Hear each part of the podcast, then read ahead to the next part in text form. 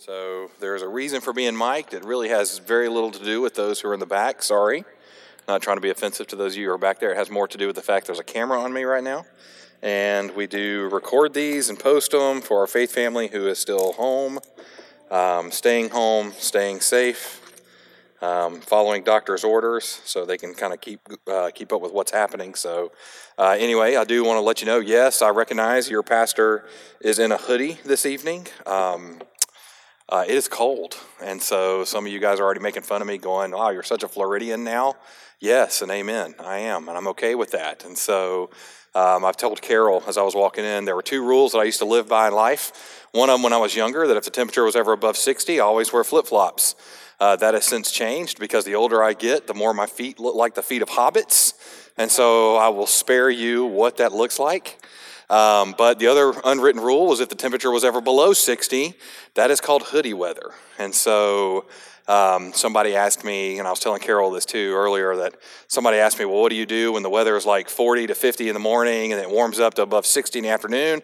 I was like, on those days, you wear a hoodie with shorts and flip flops, you cover all your bases, and you're good to go. So, anyway, so yes, today, tonight is just about comfort and about warmth um, because uh, somebody was telling me, my Floridians, uh, in the room, like natives, you, you folks who've been here all your lives, tell me if they're wrong.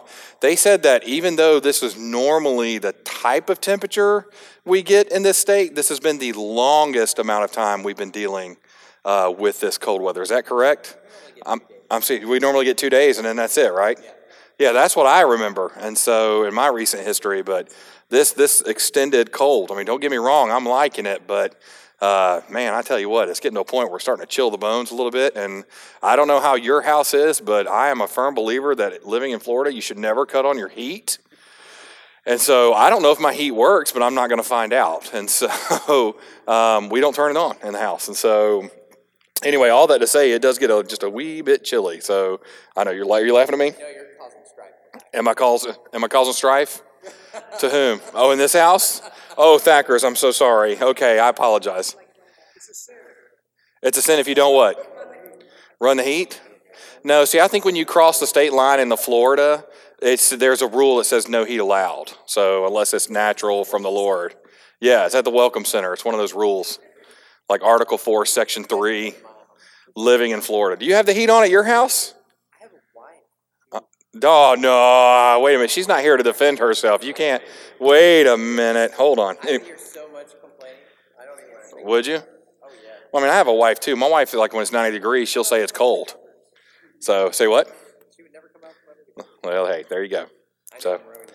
I, no, you're good. No, that's okay. Ruin it all the way. So it's, I am judging you harshly now. So, anyway, so uh, anyway, it's good to see you guys. We are going to be looking at Psalm 138 tonight. So if you have your Bibles, and I hope you do, I'd invite you to turn with me there as uh, we're going to read through Psalm 138. So I just want to talk briefly about it for a moment. Um, and then we'll jump into the Psalm 138. And then we'll, how we'll close our time tonight is we're going to close with just some focused prayer tonight. Okay, so um, from the Psalm, and then just some uh, some other items that we probably need to be praying for as a faith family in light of so much happening. So again, welcome. It's so good to have you guys here. I'm thankful for you. Um, thankful that you're here, that you're with us. Um, we are going to take some time again to walk through Psalm 138 together as you just sang about it.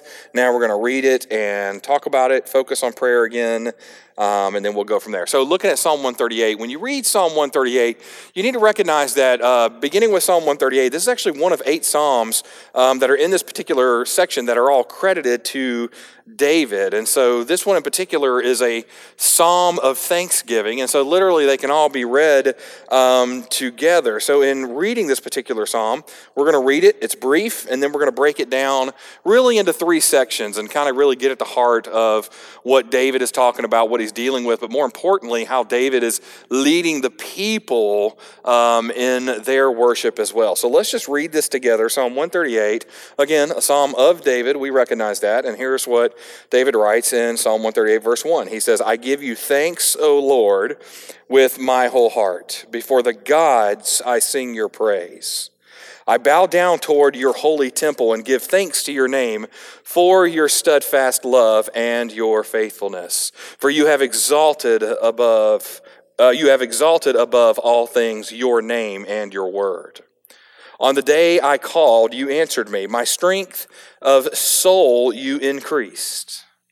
All the kings of the earth shall give you thanks, O Lord, for they have heard the words of your mouth, and they shall sing of the ways of the Lord, for great is the glory of the Lord.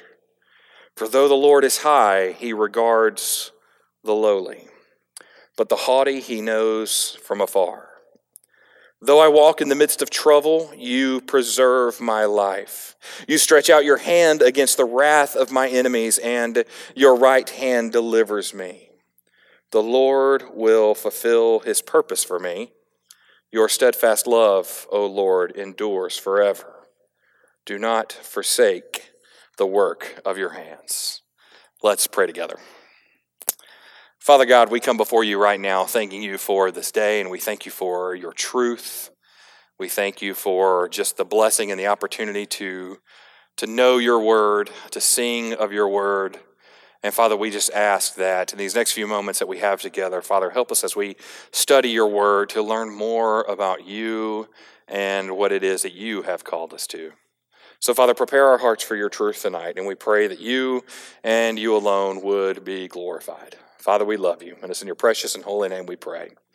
Amen. So, again, breaking down Psalm 138 here into three simple sections. We ought to move through this pretty quick, and then a couple points that might stand out to you. So, if you're one of those folks that underline in your Bible, try to uh, keep up with me as we walk through this together. So, uh, let's look at section one, which will be verses one through three. Here is where David opens this entire psalm by thanking God for answered prayer. In fact, when we read again in verse 1, David says, I give you thanks, O Lord, with my whole heart. Before the gods I sing your praise. Now, notice what David is doing already in verse 1. He is, he is thanking God with everything that he is. That's why we see this phrase, with my whole heart. You see, clearly already in verse 1, David understood not only what God has done in the past, but what God is presently doing through Israel, to Israel, and to David. So clearly, David is painting this picture that he is eternally grateful, not only for the things that God has done, but also for what God is doing. And then he's already preparing the people to praise God for what it is that God will do in their future as they continue to walk with them. So you get this idea of just thankfulness and gratefulness and really just overall joy that comes from David. Even in the midst of trying circumstances, he is looking to the Lord with all joy. Now, we get to the second half of verse 1, and we have a really interesting phrase here. Because you see, David gives us this phrase, before the gods, I sing your praise. Now, many people have circled this phrase and have actually wondered and debated at the meaning of this particular phrase. And there are several schools of thought about what it means, and there's one that I believe is more correct than the other, but there are several scholars who would actually argue that David is speaking of the angelic beings that really make up the heavenly council. And so, for scholars who believe in that, they believe that God sits upon his throne, that the angels are around him. Almost think of it like sitting around the Lord, focused on him, worshiping him.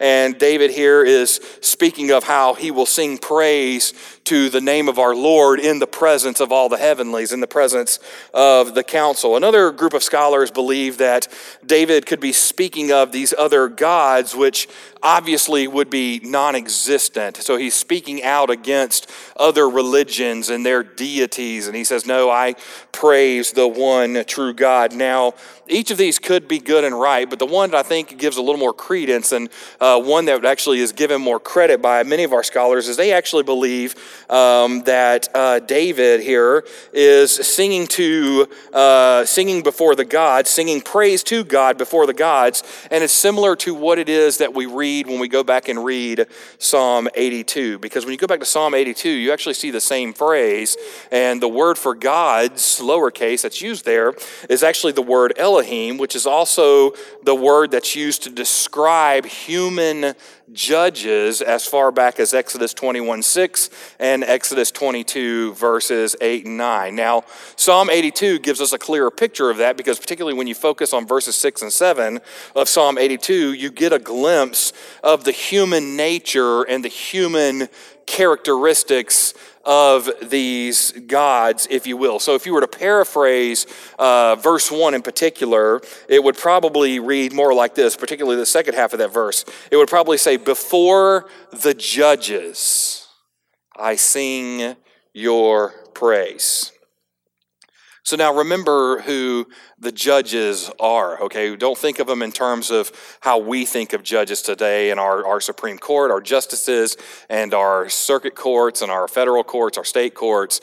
Uh, not those type of judges. We're talking more like the book of Judges, these great leaders over Israel. And so David is saying, Yes, in the midst of these great leaders, God, I choose to sing your praise over all of them. And so here again, you have David painting us a picture of how it is God who is the great one. It is God who is greater than all these judges. It is God who is greater than all these leaders. And if anybody deserves the praise, it's God. And so, what David is doing already in verse 1 is not only just giving thanks to God, but he's acknowledging that God, even in the leaders, that lead our nations, that lead our regions. Father, you are the one who is over them, and you are the one by your sovereign hand. You have chosen them to lead during this time. Now, this is actually something that we should probably pay a little more attention to in light of all of our circumstances in our country. You see, David here is praising God in the midst of other great leaders and others who can be considered ones in authority over the nations. And so, for us, as we look at verse 1, we need to realize that when encountering people of authority, we still should see that as an opportunity to point people to Jesus Christ, even if that means our authority asks us to pray. Now, here's what I mean by that. You guys, I've already spoke to it. I'm not going to elaborate on it. We heard a horrific prayer to open up uh, this session of Congress. And so I, I don't want to tie two events together, but it's no wonder what happened the next day is what happened because I don't know what that particular pastor was praying for, but it was not the God of the heavens and the universe. And so, one of the things that we need to recognize and realize is even if we are given the opportunity to pray before leaders, we have an opportunity to look beyond those leaders and see the one who put them there, the one who sustains them in their positions. And so, even in our prayer, we have an opportunity to praise the name of God, to praise the name of Jesus Christ, because it is only by His grace that they are in the positions they lead. And so, dare I say this God is not surprised by who the next president is, God has allowed it, God ordained it. And so, here's the reality Joe Biden will be our next president. And so, as Christians, we have a responsibility to pray for him. As Christians, we have a responsibility to look to the God of the heavens and pray, Lord, by your will and according to your grace, pierce the heart of that man so he will know you as Lord. And Father, help him to be faithful to your will not the will of the people, not the will of the country, but your will, O Lord. And then you can close that prayer by saying, Amen, which means, may it be so. Okay, just to clarify. And yes, I know I harped on that this morning with amen versus I woman. My favorite meme that I've seen about that so far is I've never seen a pastor screw up two languages, and that brother did it that day. He screwed up the English and Hebrew. Really bad. So, anyway, um, that made me chuckle on the inside. If you don't know what that means, study the word amen. You'll figure it out. Okay? So, having said that, that's what David is doing here. He's saying, even in the midst of great leaders, God, I'm choosing to worship you. In the midst of, in the midst of whoever the leader is, no matter what authority they have, no matter what respect is due because of the title of their position, God, I'm choosing you and I'm choosing to praise you. And even in the midst of that leader, I'm going to talk about you and who you are and how I'm thankful for what you have done because I realize, this is David, I realize that whether it's David himself or these great leaders, these great judges that I'm standing in front of, God, they only exist because you allow it. And so, Father, we praise you. We move from there and we get into verse 2. And notice what David says here. He says, I bow down toward your holy temple. And then he continues, and give thanks to your name for your steadfast love and your faithfulness. So here we see David thanking God for his love, thanking God for his faithfulness. But again, notice this bow down that he talks about in verse 2 at the beginning of it. Here, David is giving us a posture of humble worship before the Most High God. And so now look at what David's done in two verses. In the first verse, he acknowledges God for God. God, I see you for who you are. And secondly, we see David's response to that. God, I see you for who you are, the great leader who has ordained all leaders, all rulers, all judges. You've ordained it, you've allowed it. And so, God, what I choose to do today is I choose to humbly come to you in worship. Now, think about that for a moment. Because you see, currently we live in a society, we live in a nation that allows us to freely gather. Take it a step further, we live in a society that allows us to not only freely gather, but it allows us to put churches every other block as if we were playing Monopoly, but for churches. Okay? You can't, you can't literally, I don't know if any of you, I'm looking around, I don't know if any of us can drive home tonight without passing at least one other church, right? Is there somebody who can say, no, brother, this is the only church I pass? If you do, then you probably have a tent right here on the side of our property which that's okay. I just wouldn't recommend it tonight, okay? Unless you have a fire pit, then by all means, according to God's grace, go. And if Hillsborough County Sheriff's Department says anything to you, you pray the will of God, and uh, we'll see what happens there. Um, but you'll have my affirmation. So, anyway, all that to say, I think we all pass a lot of churches. And so, the reason why I'm bringing this up is because I want us to realize that it is a privilege for us to come to worship. We come to worship because God allows us to come to worship. God ordained it for us to be here. He ordained the Southside to be right here, the same way First Baptist is ordained to be where they are, and Bell Shoals is ordained to be where they are, and so many sister churches around us are ordained to be where they are. They're there because God has allowed. And so, what is David's posture? Notice it's not, look at me, look at my kingdom, look at what I've done for you, God. I'm coming to your house and I demand to sit on the second row because that's where the air is the coldest. Not anymore. Not anymore. That's fixed. No, he comes in humbly. He comes in and says, God, this exists. I exist because of who you are. And so notice he bows at the temple, recognizing again the greatness and the magnificence of God. We then get into verse 3, and notice he says this He says, On the day I called, you answered me. My strength of soul you increased. Now, again, this phrase, on the day I called, you answered, here again, we are now finding the motivating factor for David's praise to God. You see, we're now seeing why David bowed in humble worship. We're seeing why David gives thanks to God before all the leaders. You see, David realizes that when he calls out to God, God answers him.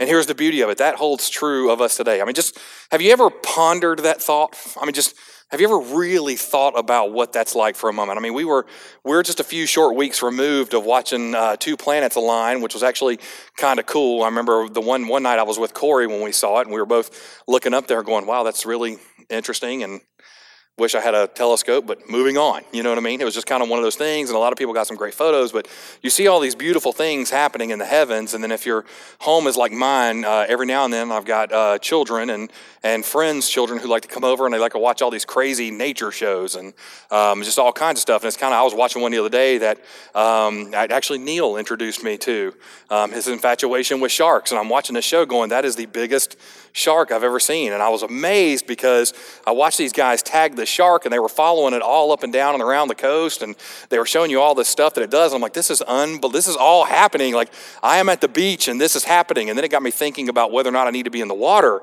uh, when I'm at the beach. But either way, I was thinking about all these things and I was like, this is the magnificence of God. Like, God spoke this into existence. And yet, that same God who can align planets, that same God who can set our solar system into motion, that same God who brings the waves in and then tells them when to go back out, that same God who creates these terrifying and yet magnificent shark creatures. It's that same God who gave us sand and warmth and cold, that same God is the God who hears us when we pray. I mean, that is a magnificent and a mighty God. And then notice what David says. He says, God, I praise you and I thank you because, man, when I call to you, you answer. Now notice, notice what David does not do here. Notice that David doesn't say, when I call to you, you say yes. Notice that. God's not a genie. Notice he doesn't say, God, when I call to you, you magically pop up and make everything right, like a box of Lucky Charms. That's not what God does. But what he does do is this God seated upon his throne with the heavenlies around him the one who spoke creation into existence, the one that by his grace, his love, and his mercy gave us Jesus Christ, our Lord and Savior, his Son, to die on a cross for a death that we deserved because of our sin, and yet he took that upon himself. Three days later, he rose from the grave. He spent time, 40 days with people, and then he ascended. That God who orchestrated all of that, the same God who gave us the very word of God, that God, our God, hears us when we pray. Wow. Can I encourage you that as you're praying, would you just take a few moments as you're praying to think upon who God is before you pray? Because I'm going to tell you, if you begin thinking upon who God is before you pray, I promise it's going to change your prayer life. Things are going to be a little different as you pray. Because all of a sudden, like David, we're going to put God back in God's perspective and realize just how great He is and how wonderful it is that we can even call out to His name. Now, we move from there into the second section, which is verse 4 through 6. And here we see uh, promised thanksgiving that's going to come by the kings of the earth. Now, again, if you look at verses 4 and 5, you see this phrase that David's talking about. He says, All the kings of the earth. Now, here again, David David knew and understood that his, his worship, his worship alone, was really unworthy of God because he acknowledged that even though God accepts his worship, he understood that he didn't deserve to be in that moment worshiping the God. He also understood at that moment that he knew he would not be alone worshiping God. And so, literally, what we have is David here in verses 4 and 5 dreaming of a day when all the nations would come together and worship. So when you read verses 4 and 5, coming off this thanksgiving of who God is, and you look at verse 4 and 5, literally we're seeing David dream of what worship will one day be like when Jesus Christ returns.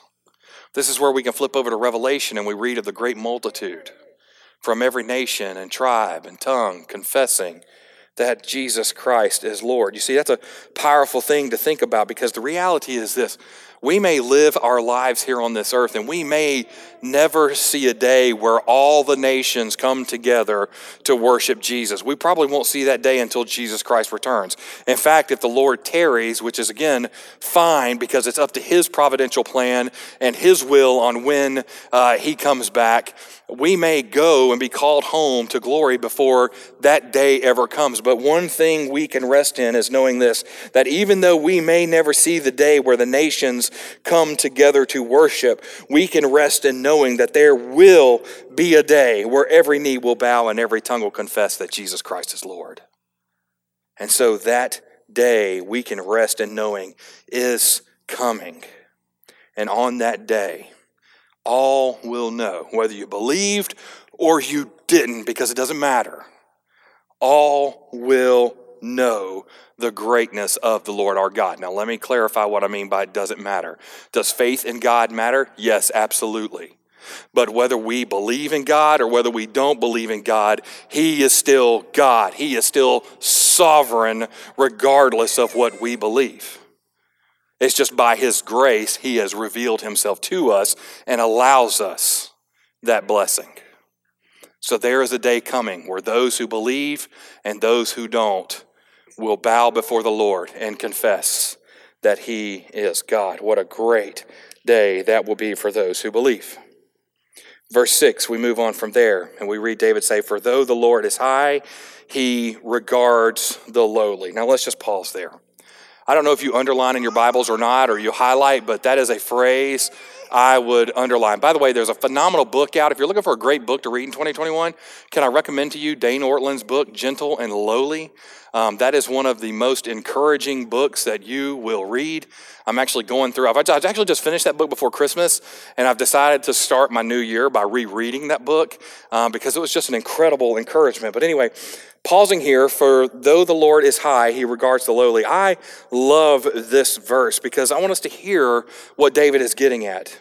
You see, even though the Lord is the great king of the universe, and we've already done that tonight. We've already acknowledged God for who God is. That's why we started our time where we praise the Lord in adoration, okay? So there's already been this moment where we have set aside to praise God for his attributes, to praise God for his characteristics. And uh, several folks often will praise God for just the different names of God that are a reflection of who he is. So even though the Lord is the great king of the universe, our God still loves his people enough to regard them, which is what David says or we could better translate to care for them. So pay attention to this. Not only does God answer us when we pray, but our God now cares for us. This is why we can pray, um, Lord, we thank you for loving us. We thank you for delighting in us. Why? Because we see right here in verse 6 that our Lord regards or he cares for the lowly. And so, man, we can praise God in any situation we're in. Because whether we're celebrating the greatest victory or we're finding ourselves in the midst of the deepest hurt, our God still cares for us. And so we have much to be thankful for. We move from there into our final section here in verses 7 through 8. and in this section, we see David showing us what it means to be to show thankfulness to God, knowing not only who God is, but what God has done. And this thankfulness that we've been thanking God for now leads to great confidence, both within David and also within the people. Look again with me at verse 7. He says, Though I walk in the midst of trouble, you preserve my life. Now, this particular trouble that David's talking of, he's not speaking of anything specific to his life and what was happening in that moment. Rather, the trouble he's speaking to is more general to David and not specific to any particular moment. Thus, what David is doing is he's actually written words that now enables all worshipers to be able to apply this same thought, to apply the same prayer to whatever their current condition may be. So, in thinking about ourselves, even when we find ourselves in the midst of trouble, we can now know and rest in the fact that God will preserve our lives. Again, in other words, God will care and God will maintain us and God will be the one who keeps us. And so again, David shows us that we can continue to praise him. Moving in from there to verse 8, notice what David says. He says, The Lord will fulfill his purpose for me. Now, this particular passage is one that we need to hold on to, especially coming off of what we shared this morning in verses 8 through 18 of 2 Timothy chapter 1. We talked about how speaking with boldness could then lead to suffering. But yet, we are still, as believers in Christ, called to guard the gospel. And so, here's a passage that we need to hold on to. The Lord will fulfill his purpose for me. Again, there's another great passage to underline because here's the reality no matter where we find ourselves, no matter what is happening in our lives, we can now be confident in knowing that no matter what happens in our life, God will fulfill his purpose for us. This is why we see Jesus praying in the garden Father, not my will, but yours be done. It's the same prayer that we should have as believers. Father, we pray this way, however, not my will, but yours be done. Again, what another great promise to know that our Lord will keep us and sustain us until he has fulfilled his purpose for us.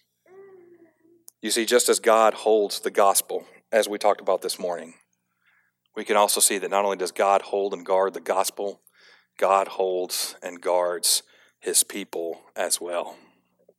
David then closes his word here in his prayer by saying, Do not forsake the work of your hands. Now, here's a prayer to God to do again as he pleases in the life of David. You see, David here realizes that his life is not his own, and so his life now belongs in the hands of a sovereign creator. This is why David says, Lord, not my will, but yours be done. My life is yours.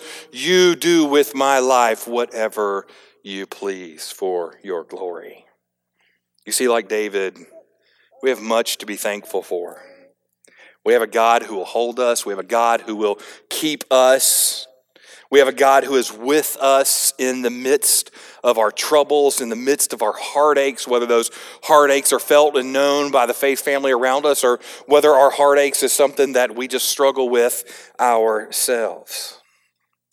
But we can also rest in knowing that there is a day coming where we are going to get the opportunity to thank God face to face where we're going to get the opportunity to praise God when we are with Him in eternity, eternity praising His great name. So, what does this mean for us tonight? Knowing that that day is coming where we will be before the Lord in glory praising His name, let's see the opportunities that we have to worship and use this as practice for the day that is coming when we will get to sing of who He is, and we will do it directly to His face in all of eternity. And then until that day, let's recognize that God holds us, God keeps us, God's purpose will be fulfilled in our lives. And so help us to be bold witnesses for Him. We serve a great and glorious God, a God who is worthy of our praise. And so, my encouragement to you would be the same encouragement that David gives us here in Psalm 138. Let's thank God for who He is.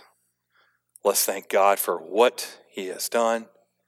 And let's thank God for the confidence we can now have in knowing Him and knowing who we are in Him. We have much to be thankful for. Having said that,